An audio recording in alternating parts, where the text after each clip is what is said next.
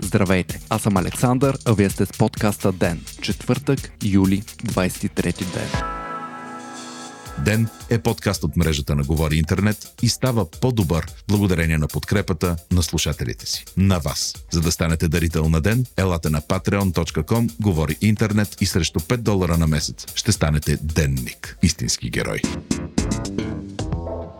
Обещаните още миналата седмица оставки в кабинета Борисов 3 са вече факт. Тази сутрин на брифинг премиерът Бойко Борисов обяви смяната на петима министри. Трима от тях са така наречените министри на ДПС. Сегашният министр на здравеопазването Кирил Ананиев ще замени Владислав Горанов като министр на финансите. Ананиев беше заместник министр на финансите преди да поеме здравеопазването. Неговия досегашен пост ще бъде поет от директора на Александровска болница професор Костадин Ангелов. Очаквано оставка подава економическият министр Емил Караниколов, чието място взима до сегашният му заместник Лачезар Борисов. Оставка подава и вътрешният министр Младен Маринов, като премиерът предлага той да бъде заменен от сегашния директор на националната полиция Христо Терзийски. Изненадващо е, че е поискана и оставката на министъра на туризма Николина Ангелкова, чието място ще вземе вице-премиерът от патриотите Мариана Николова.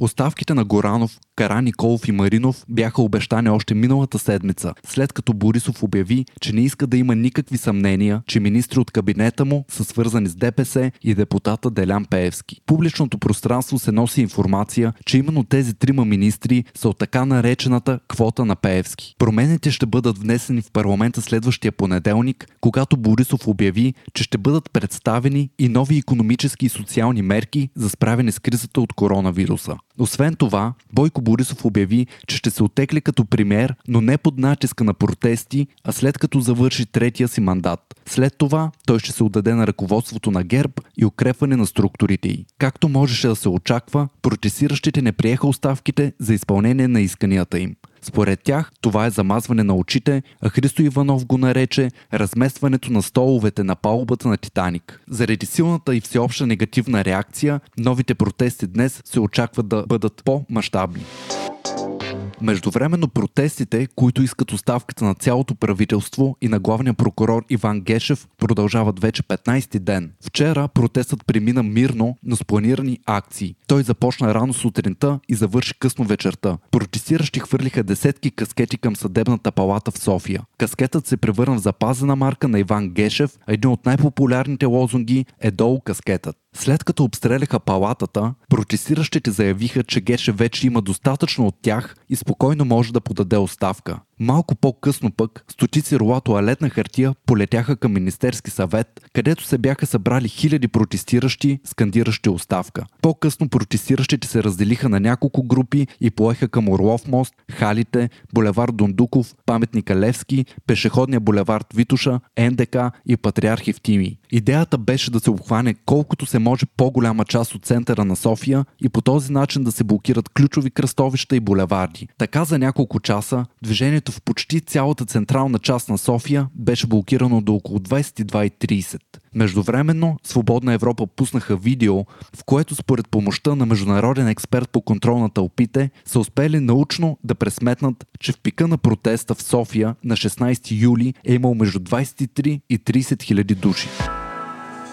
Днес стана ясно и че Народното събрание ще изслуша главния прокурор Иван Гешев. Предложението, внесено от БСП, беше подкрепено от 179 гласа за. Гешев ще трябва да отчете дейността си за периода от началото на годината до август, а изслушването ще стане най-рано през септември. Самият Гешев в момента е в отпуск. Междувременно днес Борисов направи опит за разграничаване от Гешев, макар да не отговори директно на въпроси дали подкрепя исканията за оставката му. Премерът обаче каза, че е категорично против показни акции на прокуратурата. Борисов обаче не пропусна да спомене, че знае за мечтата на Христо Иванов да стане главен прокурор. Главният прокурор може да бъде отстранен от длъжност само ако той подаде оставка или това бъде решено от 25-членния Виш съдебен съвет, в който има 14 съдии и 11 прокурори. Гешев обаче беше избран и одобрен именно от този съвет, а той има огромна подкрепа от прокурорската колегия. Днес пък излезе историческо решение на Конституционния съд, за което се смята, че поне на теория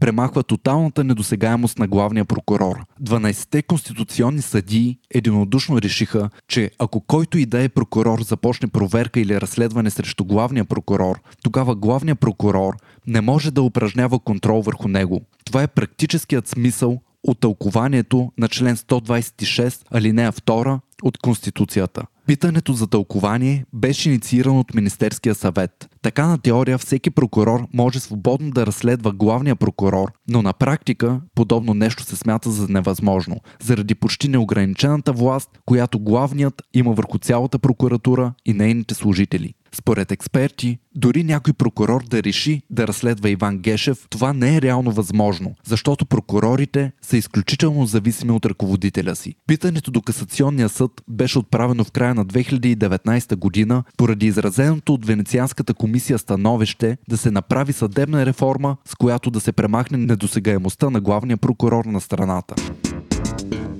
На протестите днес отново има няколко стотин души, работещи в хазартната индустрия. Те протестират пред Народното събрание срещу законопроектът за промени в закона за хазарта. Опасенията им са, че ще останат без работа. Въпреки протестите обаче, днес закон за хазарта беше прият без никакви дебати в парламента. С него драстично се вдигат лицензите за отваряне на игрални зали и казина, което според протестиращите обрича на гибел малките и средни собственици на хазартни бизнеси. От Българската гейм асоциация асоциация коментираха пред Дневник, че с новите промени до две години ще фалират 75% от всички компании в бранша, а 25 000 от общо 30 работещи в сферата ще останат без работа. Според анализатори, рязкото вдигане на лицензите ще доведе до консолидация на пазара, а едни от най-печелившите ще са семейство Найденови, бившите партньори на Васил Бошков, а сега основни свидетели срещу него. Техният бранд е FBET, който след отнемането на лиценза на Еврофутбол и другите хазартни бизнеси на Бошков стана основен играч в залаганията. По данни на Капитал, в момента в България има около 20 казина и над 900 игрални зали,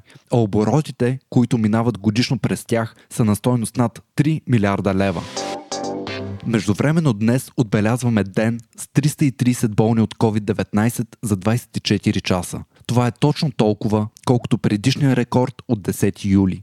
Направените тестове обаче също са много. Почти 6200, което прави 5,3% положителни проби. Починалите хора обаче продължават да са много висок брой. 8 души за едно денонощие. Увеличава се и броят на настанените в болница 642 души, но онези в тежко състояние продължават да са сравнително нисък брой 24. Вие слушахте подкаста Ден. Ден е част от мрежата на Говори Интернет. Водещ Александър Николов. Главен редактор Димитър Панайотов. Аудиомонтаж Антон Велев. Ако искате да не изпускате епизод на ден, не забравяйте да се абонирате в Spotify, Google Podcast или да не оцените в Apple iTunes.